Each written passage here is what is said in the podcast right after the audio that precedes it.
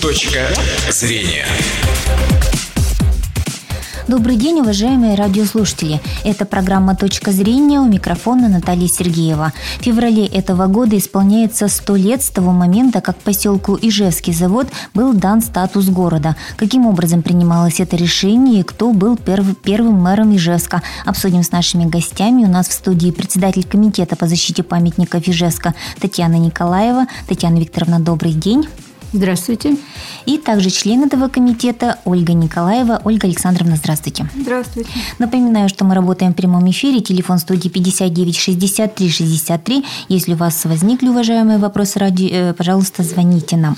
Ну и давайте начнем с истории. Вообще, каким образом принималось решение, был поселок Ижевский завод, почему нужно было дать ему статус города и что вообще это давало ее его жителям?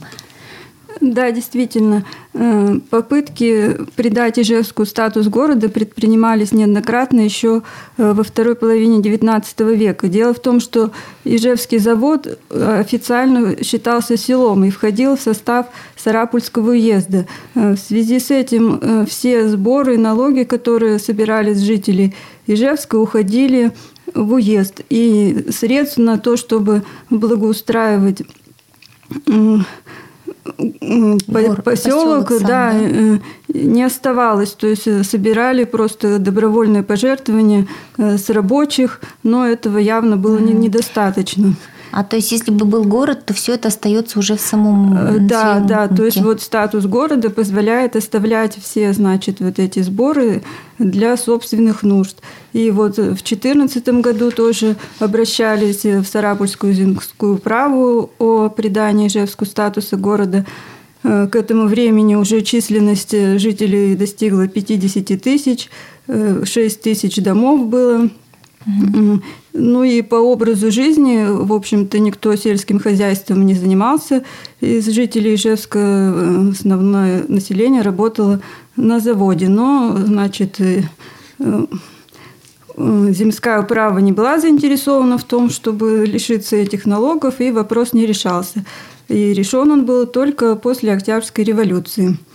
21 февраля 1918 года Ижевский совет – Э, принял решение о преобразовании Ижевска в город э, явочным порядком с 1 января 2018 года. То есть э, решение было принято самим Советом, поскольку именно на Советы возлагалось полномочия по устроению местной жизни. Uh-huh. Об этом решении проинформировали губернский совет, которому подчинялся Ижевский совет – ну, то есть, получается, ровно сто лет назад сами же жители Ижевска да. приняли такое решение и просто о нем заявили, получается, выше, да? А, да, то есть они не стали там вести бюрократическую переписку, приняли решение и уведомили, значит, вышестоящие инстанции угу. об этом. А что касается налогов-то и так далее, это что, как-то изменило вот жизнь горожан на самом деле?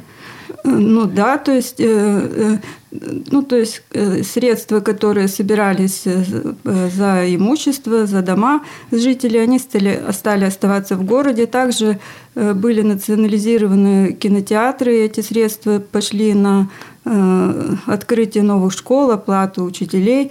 Угу. Делалось много для развития сферы образования – улучшение медицинской помощи. Но с учетом того, что революция прошла, и уже многое как бы и финансирование, я думаю, изменилось, да, вот э, Да, но жизни. в это время еще возникли проблемы в том, что э, ГАУ бойкотировал, то есть Ижевский завод подчинялся артиллерийскому управлению, и оно было не согласно с тем, что заводы перешли под контроль рабочих и, угу. и перестало присылать зарплату на выплату рабочим. И в результате основные усилия Совета были направлены именно вот на э, то, чтобы обеспечить выплату зарплаты рабочим. Угу. Ну вот это об этом чуть позже. Кто стал первым мэром и каким образом его выбирали?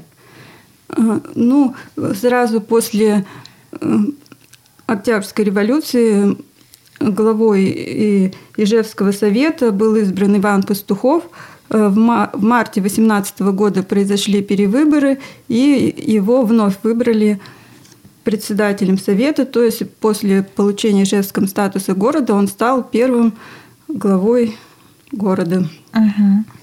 Ну, вот если сегодня, да, соотнести наших руководителей, у нас же есть глава города, есть администрация, вот тогда какая роль возлагалась на главу города?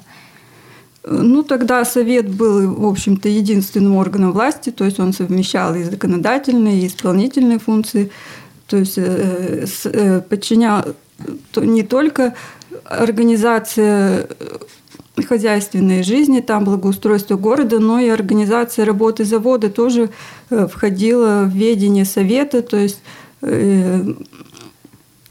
выплата зарплаты, организация производства, закупка материалов, продажа. То есть вот когда э, не хватало денег, значит, то даже шли на бартер, то есть продавали металл на эти средства покупали продовольствие для того, чтобы обеспечить жителей города угу. продуктами. Должность Ивана Дмитриевича Пастухова соответствовала э, должности Тюрина – Угу, Мэр города Тюрин на сегодняшний день. Понятно. Ну вот на самом деле ведь э, ситуация была непростая. Вот вы уже сказали, что завод-то не хотел подчиняться, да, уже тогда действующим властями. В итоге возникло у нас и началось Ижевско-Воткинское восстание. Вот вообще какие действия были в это время предприняты? Ну, очень активные события, да, происходили в этот период. Мирная жизнь, э, которой посвятили первые месяцы жизни э, Совет и Иван Пастухов, к сожалению, продлилась недолго. Началась гражданская война. Не только в Ижевске, по всей стране проходили э, мятежи.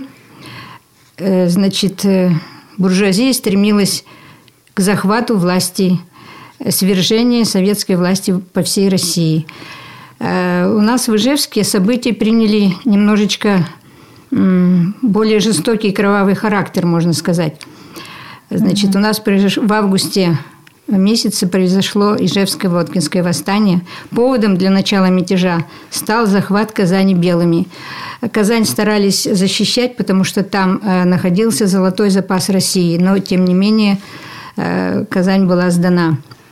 Воспользовавшись тем, что почти все большевики Ижевска ушли на фронт под Казань, э, фронтовики в Ижевске подняли мятеж – они захватили винтовки на заводе и начали наступление на здание Совета.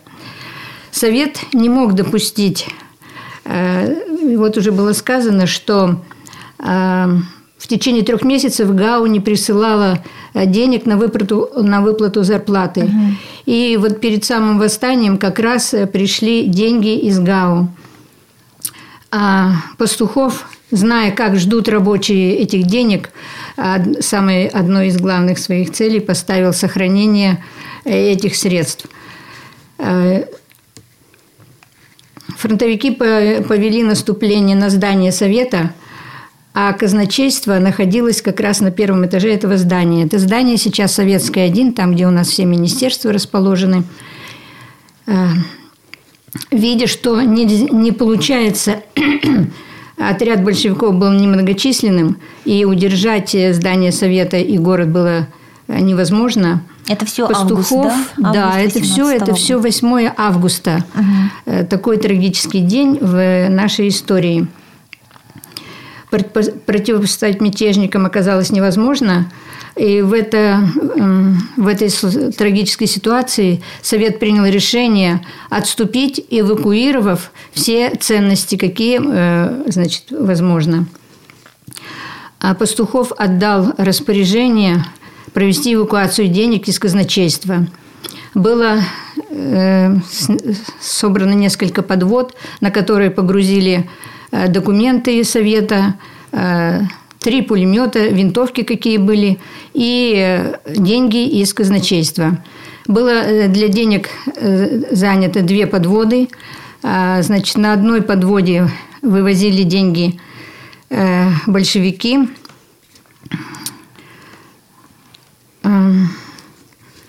Подскажите, пожалуйста, фамилию.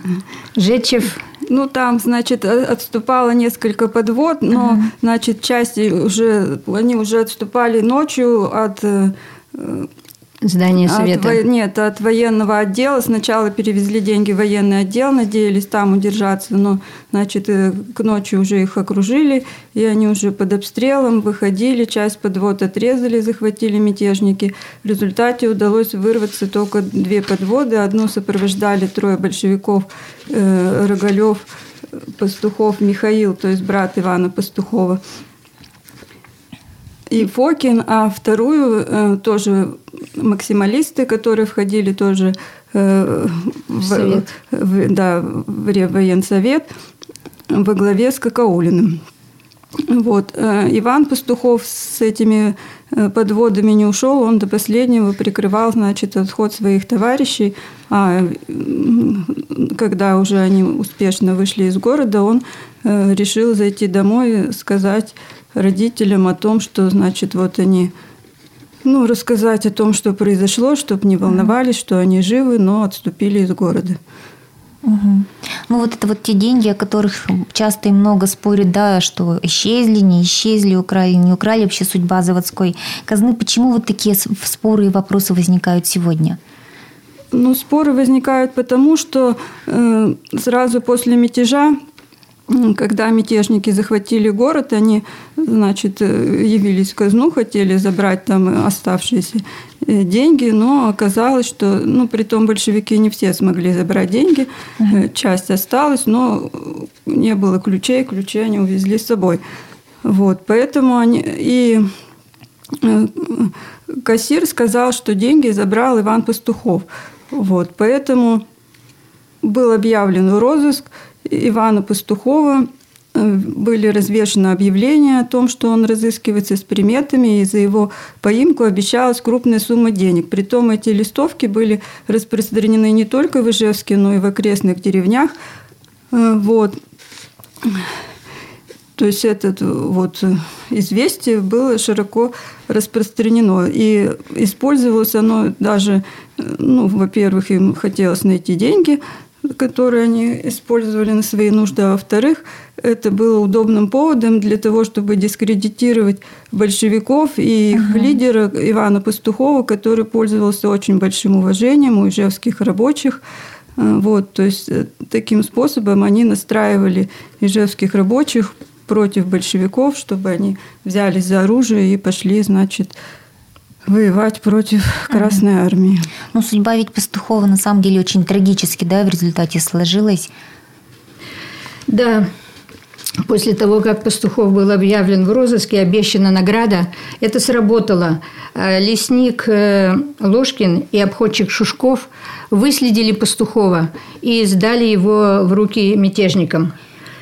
Пастухов был арестован. Его посадили в отдельную камеру, Татьяна чтобы Викторовна, никто не знал. Не успеваем не уже успеваем. все рассказать. Я поэтому угу. хотела бы... Ну да, я думаю, многие знают, что он был захоронен заживо. Вот эту историю, надеюсь, ижевчане знают. Если не знают, то, пожалуйста, почитайте.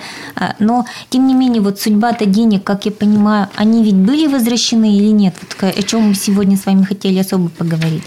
Да, э, дело в том, что, значит, вот э, деньги сразу же после освобождения Ижевско-Азинской дивизии Михаил Пастухов, который остался жив и который вот прятал эти деньги, он вернул Ревграждан-совету, который возглавлял комиссар Зорин. Вот. Но об этом, к сожалению, мало кто Э, знал, то есть об этом не было широко объявлено, и поэтому вот этот миф продолжает жить, продолжает распространяться, хотя, значит, подробно это описано в книге Куликова об Иване Пастухове, которая к столетию э, была издана, и, угу. значит, э, недопустимо, чтобы историки, которые работают в архивах, все эти документы есть, они были опубликованы, Э, чтобы эти мифы распространялись. Хотелось бы, чтобы все-таки было объективное освещение нашей истории и уважение к погибшим. Но я думаю, нужно еще героям. один сборник документов с, с такими документами, подтверждающими вот этот факт выпустить, как я понимаю. Мы обращались, чтобы в этом году исполнилось 130 лет со дня рождения Ивана Дмитриевича Пастухова, угу. и мы выходили к депутатам, к Загребину в частности, э, с просьбой Э, значит, сделать буклет, создать э, более вот, осветить этот момент более подробно. Uh-huh. Но, видимо, не нашли Ну, надеюсь, получится все-таки это еще сделать. К сожалению, вынуждены мы завершить наш разговор. Напомню, что сегодня гостями нашего эфира были председатель комитета по защите памятника Ижевска Татьяна Николаева и член комитета Ольга Николаева. Спасибо вам большое. До свидания. До свидания. Точка зрения.